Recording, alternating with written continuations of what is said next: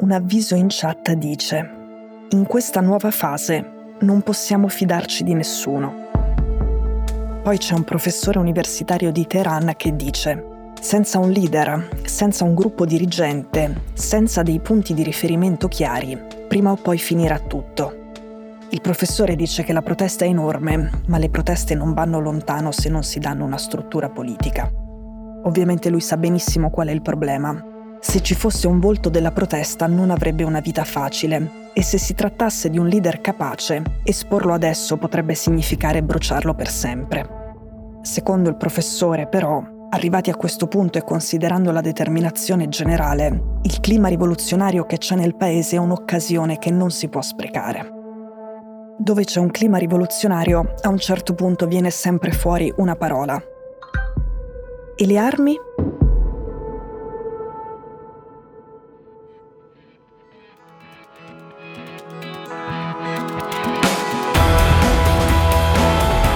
Sono Cecilia Sala e questo è Stories.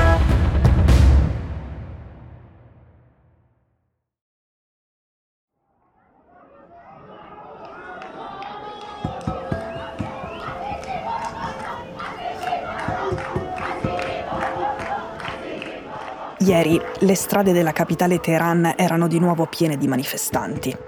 C'è una pratica ed è che quando partono le cariche della polizia si corre dentro i negozi, nei garage e negli atri dei palazzi.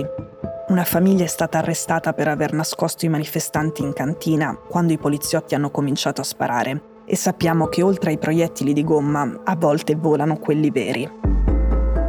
Che i portieri dei palazzi e le commesse dei negozi facciano entrare i manifestanti e poi tirino giù le serrande è una dimostrazione della solidarietà che c'è nei confronti di chi protesta. Ma dopo settimane di scontri anche la polizia conosce bene questa tecnica. Tra i manifestanti ci sono ragazze in borghese senza il velo, ragazze che lavorano per le forze di sicurezza iraniane. Quando le serrande vengono abbassate, tirano fuori lo spray al peperoncino o la pistola e tengono tutti sotto tiro fino a quando non arrivano i loro rinforzi. Un mio amico iraniano ieri mi ha raccontato che il proprietario di un garage sotterraneo ha chiamato un gruppo di manifestanti dicendo venite, venite qui giù, venite a proteggervi da me. Questo nel momento in cui erano cominciati gli spari ma era una trappola e dentro il garage era pieno di polizia in assetto antisommossa. Li hanno picchiati, il suo migliore amico, che lui chiama mio fratello, non si sa dove sia stato portato. Sicuramente sia lui che i suoi compagni non finiscono a Evin, il famoso carcere di massima sicurezza di Teheran. Adesso il problema delle autorità è che gli arresti sono talmente tanti che non sanno più dove mettere i manifestanti. Quindi ci sono gli arresti di massa, ma ci sono anche i rilasci di massa. Ecco, il messaggio che vi ho letto all'inizio, non possiamo fidarci di nessuno, è la conseguenza di episodi come quelli che vi ho appena raccontato. Abbiamo detto che non finiscono a Evin, ma i manifestanti nella chat sono preoccupati per una cosa. Dopo che sono cominciate le proteste, è anche cominciata la costruzione di un gigantesco nuovo carcere in mezzo al deserto. È un cantiere in costruzione vicino a Kerman, che è una città piuttosto conservatrice dove ero stata due anni fa, è la città del generale Qassem Soleimani che per le autorità della Repubblica Islamica è un eroe e lui, come sapete, è stato ucciso da un drone per ordine di Donald Trump. Come dicevo qui ormai due settimane fa, la protesta è andata molto oltre la sola questione del velo, anche perché moltissimi manifestanti non credono che sia possibile risolvere quella questione singolarmente, senza mettere in discussione anche altro.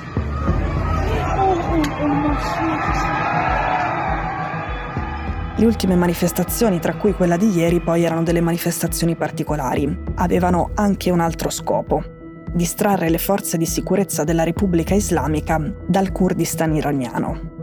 Sapete che Massa Mini era kurda, che le proteste più violente sono cominciate lì, che i primi morti ci sono stati lì e che in Kurdistan i manifestanti erano anche riusciti a mettere in fuga la polizia e le autorità e prendere il controllo di una città di più di 40.000 abitanti per due giorni.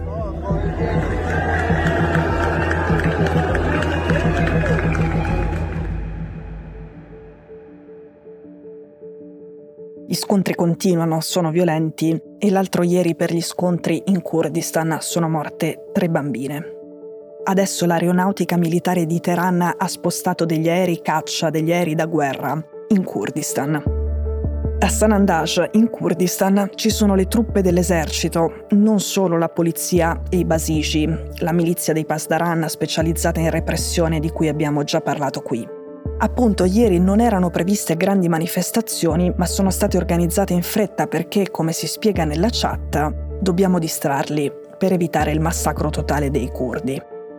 Ora, il Kurdistan iraniano è nel nord-ovest del paese ed è vicino al confine con la Turchia e l'Iraq dove ci sono altri curdi che a differenza di quelli iraniani le armi le hanno già. Ne parlavamo all'inizio e ovviamente è una cosa che potrebbe completamente cambiare il volto di questa protesta e il discorso sulla portata rivoluzionaria degli eventi che stiamo vedendo. Alcuni esponenti curdi della protesta hanno cominciato a chiedere le armi ai loro amici in Turchia e in Iraq. Io non so assolutamente quale sia stata la risposta che hanno ricevuto, e so quanto è controllato quel confine, ma la richiesta c'è stata. Ieri un importante politico conservatore che si chiama Ali Larijani, che è stato il portavoce del Parlamento e il consigliere per la sicurezza nazionale della guida suprema Ali Khamenei, si è schierato pubblicamente con un'intervista a una testata iraniana contro la repressione violenta delle manifestazioni.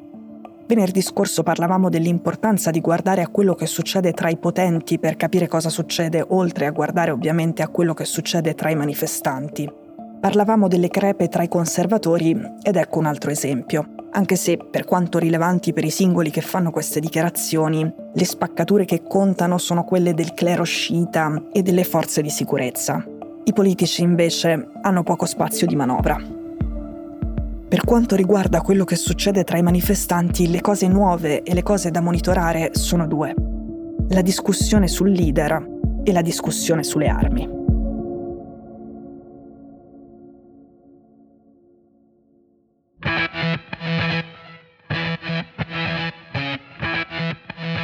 Stories è un podcast di Cecilia Sala prodotto da Cora Media.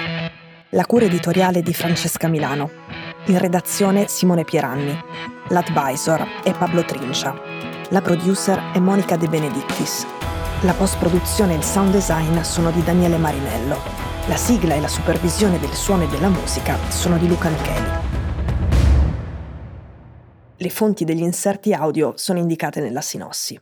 Questo episodio è stato prodotto e sviluppato insieme a Spotify Studios.